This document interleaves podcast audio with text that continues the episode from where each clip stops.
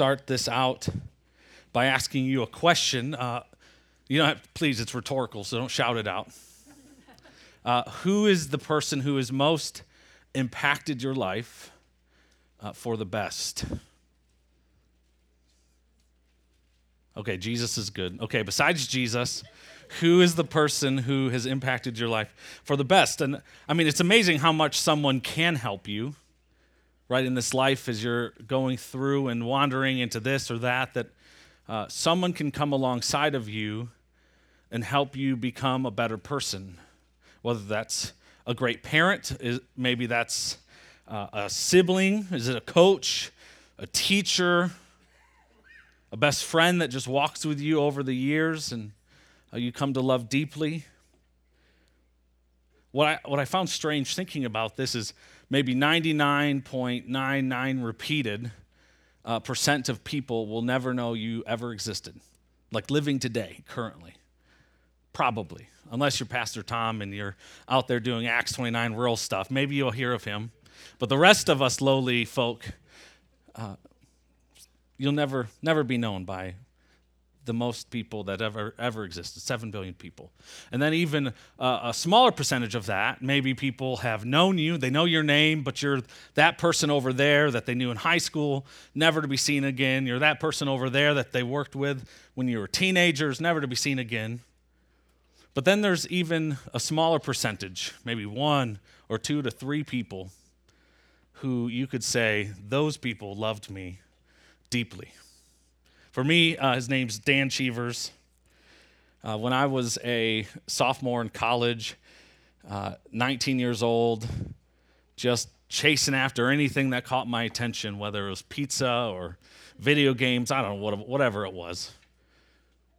But this guy, Dan, uh, as I was in and out of Campus Crusade for Christ as a college student, he was a leader in that, and he uh, got a hold of my cell phone number. He texted me, said, Hey, do you want to come over Friday or Saturday night and uh, play Madden? It was like Madden 2011. It was just the best, you know.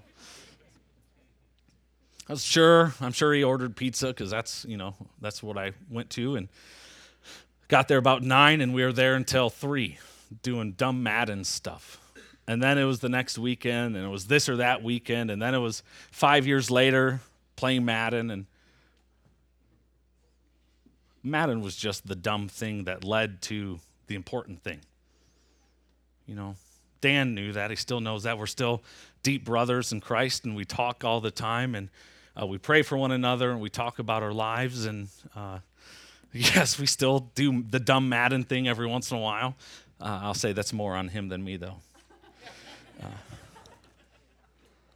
but we're blessed when there are those few who uh, love you like Christ, right? They come alongside of you where you are, and they just love you, and they get to know you, and they continue to point you to, towards Jesus. And I think the passage today in John 13, in a way, shows us the importance of that, shows us who did it the best, and uh, how we can continue to do that in our lives today. So if you'd pray with me, and then we'll dig in. Holy Father, we thank you so much for this time. We thank you for this opportunity to come together as a church, as a congregation, to worship you, to point our hearts and our minds back to you, to think on nothing but you, and then to come to this point and as we read about Christ. And Jesus, the way you loved your disciples, the way you lowered yourself to the lowest points, to show us how we should love one another. Help us now, help me now as we dig through this and guide my words and guide my heart in this and keep the things that is not of you out of my mouth and let me just submit before you as we all do, before your word and before your name, Jesus. I, we all pray this in your son's name. Amen. So if you'd read along with me in John 13, I'll read straight through 1 through verse 11 and we'll go through that. Now, before the feast of the Passover, when Jesus knew that his hour had come to depart out of this world to the Father, having loved his own who were in the world, he loved them to the end. during supper when the de- devil had already put it into the heart of Judas Iscariot, Simon's son, to betray him, Jesus, knowing that the Father had given all things into his hands and that he had come from God and was going back to God, rose from supper. He laid aside his outer garments and taking a towel, tied it around his waist. Then he poured water into a basin and began to wash the disciples' feet and to wipe them with the towel that was wrapped around him. He came to Simon Peter, who said to him, Lord, do you wash my feet? And Jesus answered him, What I am doing you do not understand now, but afterward you will understand. And Peter said back to him, You shall never wash my feet. And Jesus answered him, If I do not wash you, you have no share with me. Simon Peter said to him, Lord, not my feet only, but also my hands and my head. Jesus said to him, The one who has bathed does not need to wash except for his feet, but is completely clean. And you are clean, but not every one of you. For he knew who was to betray him. That was why he said, Not all of you are clean. And there are just a few notes as we uh, before we get into discipleship, if we're going to stay faithful to the text and understand what Jesus is doing here well, that we should talk about first. Jesus, here with the disciples, come to the event which is the Last Supper, where he uh, gives the ordinance or the sacrament of the Lord's table, that which we gather around each Sunday. And for some reason, the Apostle John decides not to not regurgitate what Matthew Luke and Mark went over, talking about the supper, but takes this moment to discuss how Jesus, after dinner, washed the, the disciples' feet. We got to ask why. What was John doing recording this? What is Jesus doing as he does this? And one theological point that is probably healthy to make is the reason why we don't do this all the time. And maybe you've heard of churches that do do that on a Sunday morning. They bring up basins and they line up and they get together and they take off their shoes and they wash each other's feet. Maybe we can start to do that if you really want to. No? Okay. D.A. Carson uh, wrote that this, a picture of what Jesus is doing here, is showing the disciples about what was about to happen spiritually on the cross. So here, Jesus gets all these guys together after dinner, takes off his outer garment, puts a towel on, and he washes the dirtiest part of their body. They've already bathed, they, he said. Peter said, I've already been cleaned. And he said, No, no, no. I'm going to clean your feet, which would be dirty from wherever you walked from in your sandals and the sand and the desert and the muck. I'm going to wash the dirty part of you physically. But what is to come, I will do on the cross, and I will wash the dirtiest part of you inwardly. This is a picture of what I will do, he's saying, for my disciples from here going forward on the cross is Jesus, by the pouring out of his blood on the cross, will wash you clean and reunite you in relationship to the Father through faith that that is achieved. And that's why we don't continue that. I think that's, and Dr. Carson makes this point, and why we don't here at Springbrook. That's the picture of what he's doing, that we can't do that for each other. We don't come up here and wash each other's feet because we're not the ones dying and bleeding for each other's sins, but that's what Jesus does. But as we'll look at later, we do follow and emulate his posture.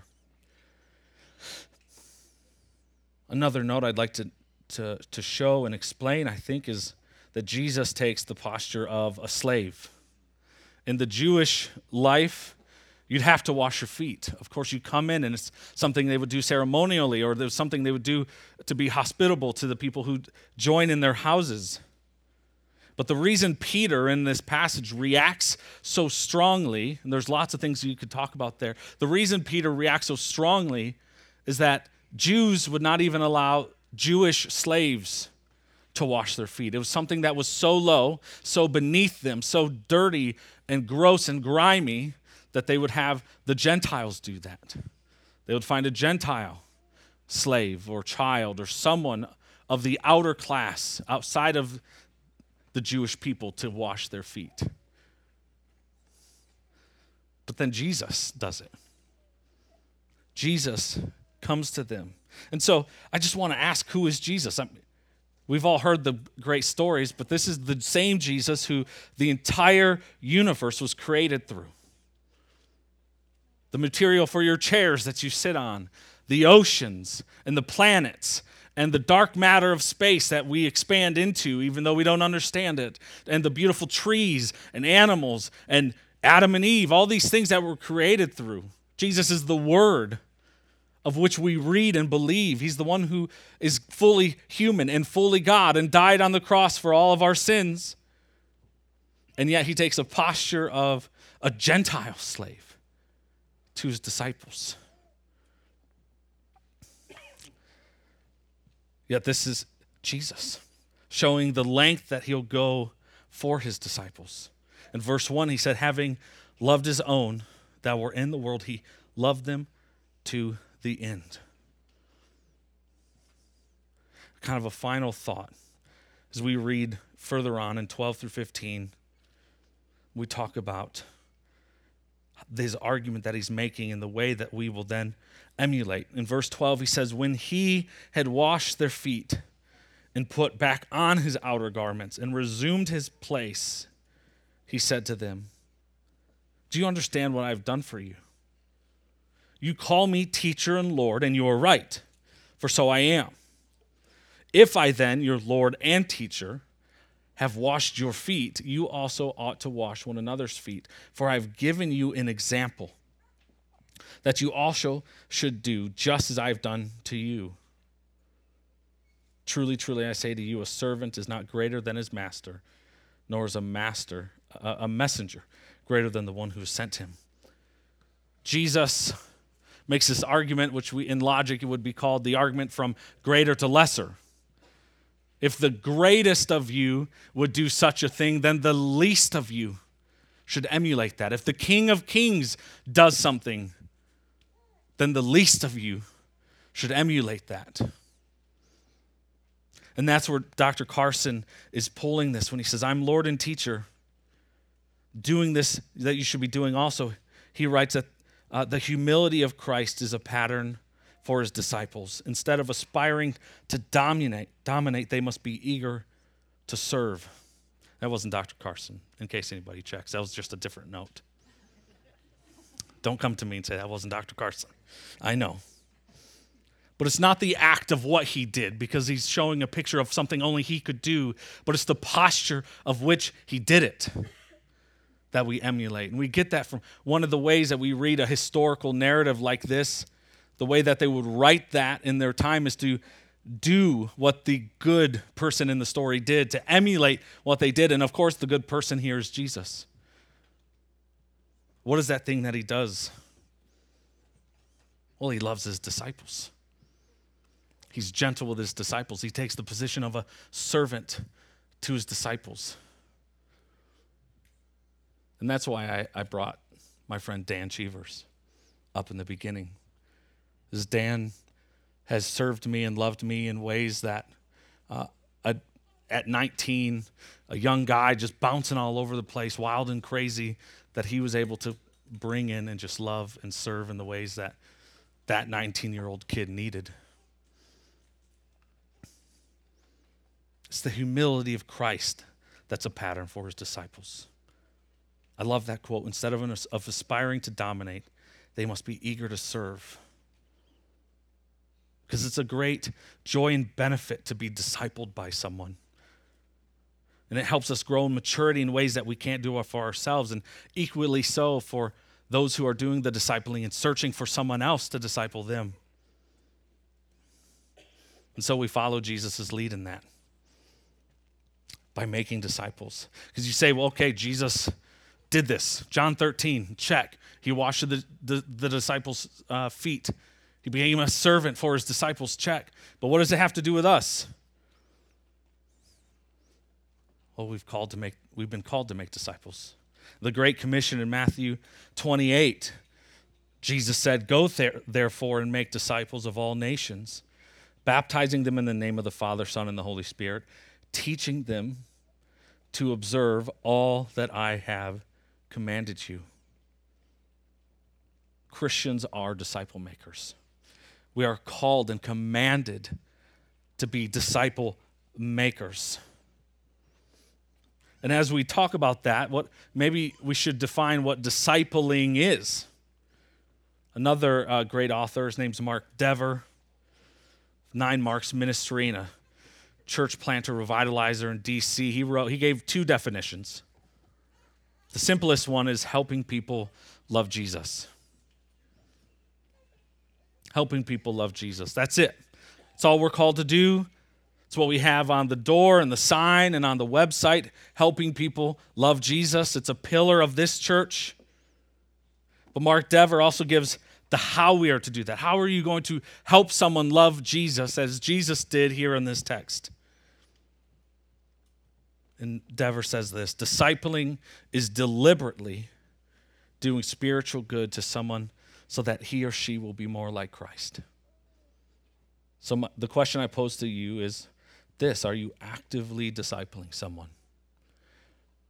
Are you purposely helping someone love Jesus better than they did yesterday? I think it's convicting to me to think about that. Who, who am I looking for and actively trying to meet up with and like my buddy Dan did to me reaching out to and making connections with so we can spend time and reach their heart in a way that they'll listen to us so that we can show them the better ways of Christ. There's a, a Tim Keller quote.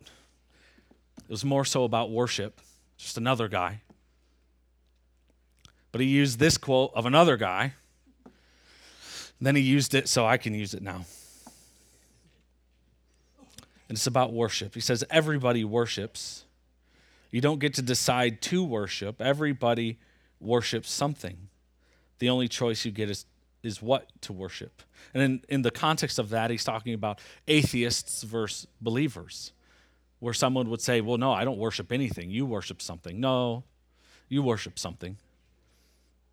You worship money, your job, sports, Aaron Rodgers. I'm being contextual with that one. See that? Money or fame. You worship something. It just depends what is the object of that worship. And I think that I could take that quote and just add disciple, discipling or discipleship to it to help help us understand what we're doing with our lives. So this is uh, my own quote, so I feel special. Everybody disciples. Everybody disciples. You don't get to decide to disciple. Everyone disciples someone. The only choice you get is to what you disciple someone unto. So you might not say, I'm not a pastor, I'm not a ministry leader, I'm not even an employer, I don't have anybody under me officially, so I can't, I'm not discipling anybody. But the truth is, you, you are. You're always discipling someone unto something. Maybe it's passively. You're at work and someone watches you at work, and we talk about this in the men's Bible study all the time. Someone sees you doing something. Someone listens to you speak in that Bible study.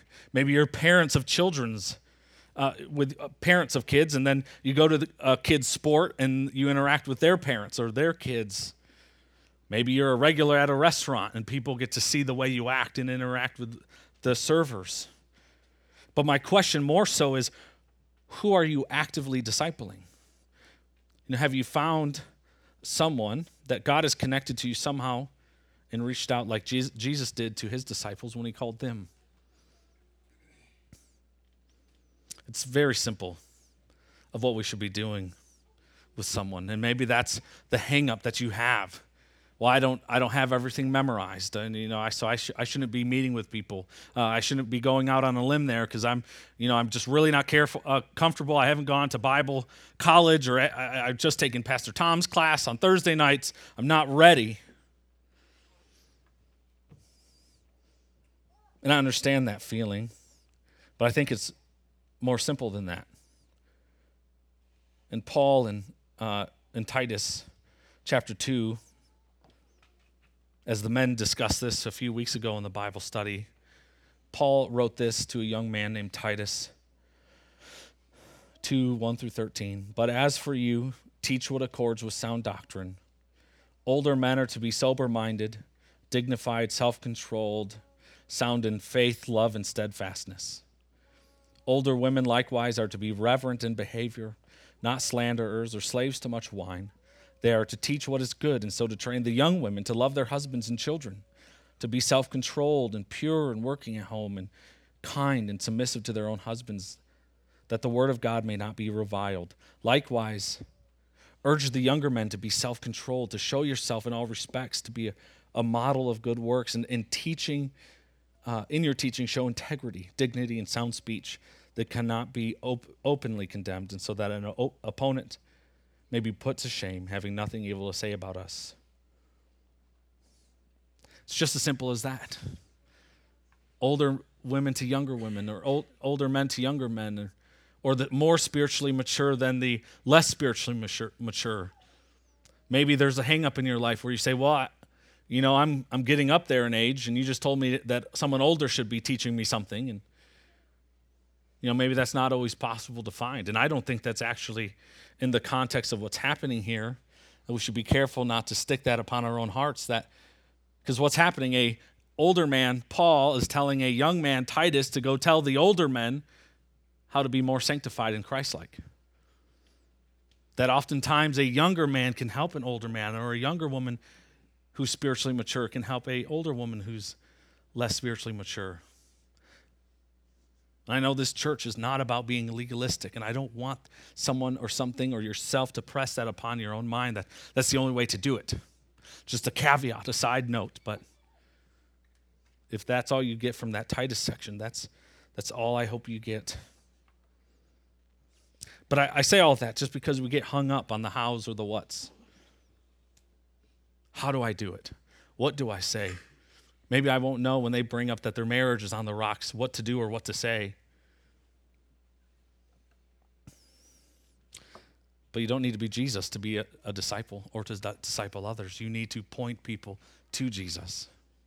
You're helping people love Jesus better, and Jesus will help them with their marriage. Jesus will help them with the drinking problem. Jesus will help them with their friends. They'll help them at work. It's not you, it's Jesus.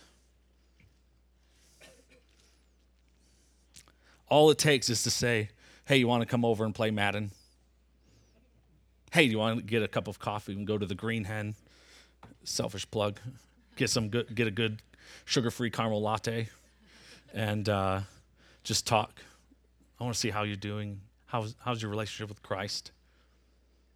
If you're a dude and it's uncomfortable to sit face to face, you know, where your knees are pointed at each other and it just weirds you out, and you gotta you gotta look away as you talk, you know, to have a real conversation. You can t- go on a walk take someone fishing, get out where it's quiet and you can talk to them and love them well. You don't have to be a pastor or a professional. Jesus just taught a bunch of young guys in John 13 how to disciple and to love people and to point them to Christ. And just a, a kind of a final note on discipling. If you are a parent with children, you're still discipling. If they're 60, you're still discipling. But specifically, if you have children in your home, 0 to 18, or as the world goes, uh, 19 and 20 and 21 and 22, guess who's their main discipler? It's not the pastors, it's not the church, it's you. You have the distinct blessing as a parent in a home with children to be the main disciplers. And uh, in Christianese, they call it fa- family worship family worship. Because either you're actively or you're passively discipling them onto something. Like I, and I know this goes for anybody. Have you ever uh, had this happen in your life where uh, you're growing up and your parents do something? Dad or mom says something in a certain way, and you go, I will never say that. And then you say it. And you're like, no, I promised myself, my dad would always say, Help me help you. And I was like, I will never say that. And then I said it to Peter. I'm like, Oh, darn it. And now I know why Lily says, Darn it. We're all discipling someone. We're all discipling our children in this way. And I mean, in Proverbs 26, if you need passages, Proverbs 26, 22 6, train up a child in the way he should go, and even when he's old, he'll not depart from it. Deuteronomy 11 19, you shall teach my words to your children, talking of them when you are sitting in your house, and when you're walking by the way, and when you lie down, and when you rise. I think that the best way for that to happen in our modern context is a regular family worship. And I'm just going to say regular. I'm not going to say daily. I'm not going to say every three days. I'm just I'm going to let you in Christ figure that out. And whether it's something as simple as playing a song on uh, your phone from YouTube and singing to it, and just reading a passage, checking in with their lives, and praying. I had a professor who said that uh, every night after dinner, before anybody was dismissed, he'd open the Bible because they all had to stay because they were in the South, so that's how it worked. They opened the Bible, they read a passage, they talked about it, and they prayed, and then they just went on for the rest of the evening. It was a regular rhythm that they built into their family. And he even confessed they didn't do it every night. And he's a professor at a seminary. I just want to put that before you. Maybe you've never heard about it, you've not thought deeply about it, but it's something that we are blessed to be able to do for our children. In the short time that we have with them, the way it's fleeting. But let me, so I'm just going to wrap up. Back in John 13, if I say anything about discipling others, just let me say this that we're, we're imitating someone. So back in John 13, verse 31, I think I told Dwayne about it. Yes. When he had gone out, Jesus said, This is in the same evening. They've moved on through the evening. Now the Son of Man is glorified, and God is glorified in him. If God is glorified in him, God will also glorify him in himself and glorify him at once.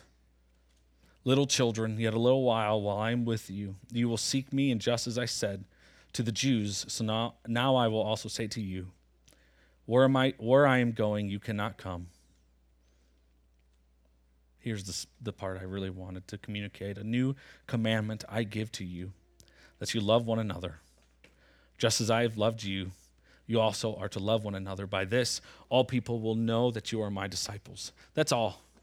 That's all we're doing when we get together with someone, when we're discipling someone, when we're discipling our children.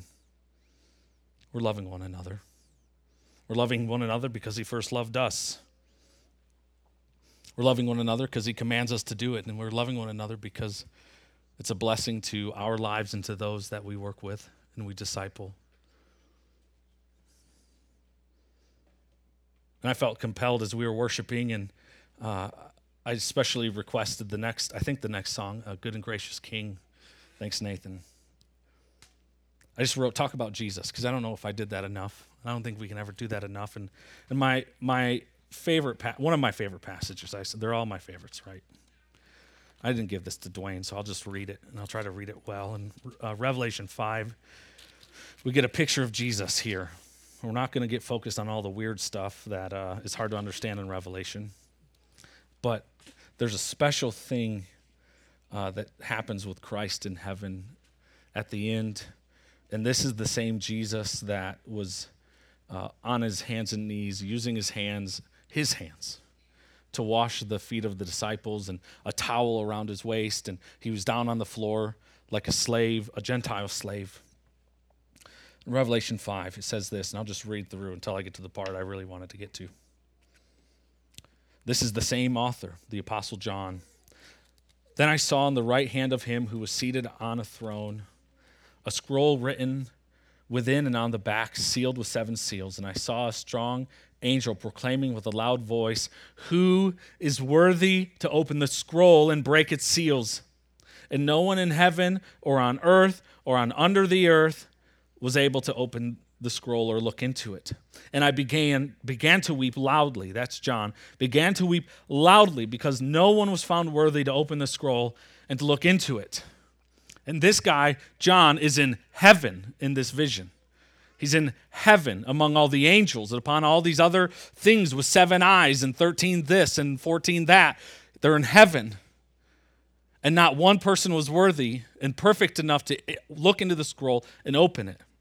And then in verse 5, and one of the elders said to me, Weep no more. Behold, the lion of the tribe of Judah, the root of David, has conquered so that he can open the scroll and its seven seals. And between the throne and the four living creatures and among the elders, I saw a lamb standing as though it had been slain with seven horns and with seven eyes, which are the seven spirits of God sent out into all the earth. And he went and took the scroll from the right hand of him who was seated on the throne. And we had taken the scroll, the four living creatures and 24 elders fell down before the lamb, each holding a harp of golden bowls and incense. And they sing a new song, saying, Worthy are you to take the scrolls and open its seals. For you were slain by your blood, you ransomed the people for God and every tribe and language and people and nation. And you have made them a kingdom and priests to our God, and they shall reign on the earth. So, this perfect one, the utterly perfect one, was on his hands and knees with his disciples, showing them how to live showing them the humility to have one another, and giving us the example of how to disciple one another. Would you pray with me? Jesus, oh, we thank you for what you have done. We know if you're here today physically that you would wash our feet and you'd tell us the same thing. And you us the humility and the posture that you had with those that you love to the end. You love your church that way. You'll carry us to the end. You're good. You're the definition of good. You're the thing that all good comes flowing from. And then you told us to emulate you, to do the same, and to go and make disciples as imperfect people, discipling imperfect people to be more like you. Lord, thank you for all of that. Thank you for this passage. Thank you to help giving us a way to remember what you've done and to call us, just as you did with your disciples, now calling us to be more like you in this way. And I hope uh, it was clear in this way of discipling others and being discipled by others, Lord. And be with us now as we respond with our voices and singing and uh, together as a body before we go out for our week, Lord. And we all praise you and we thank you in your son's name. Amen.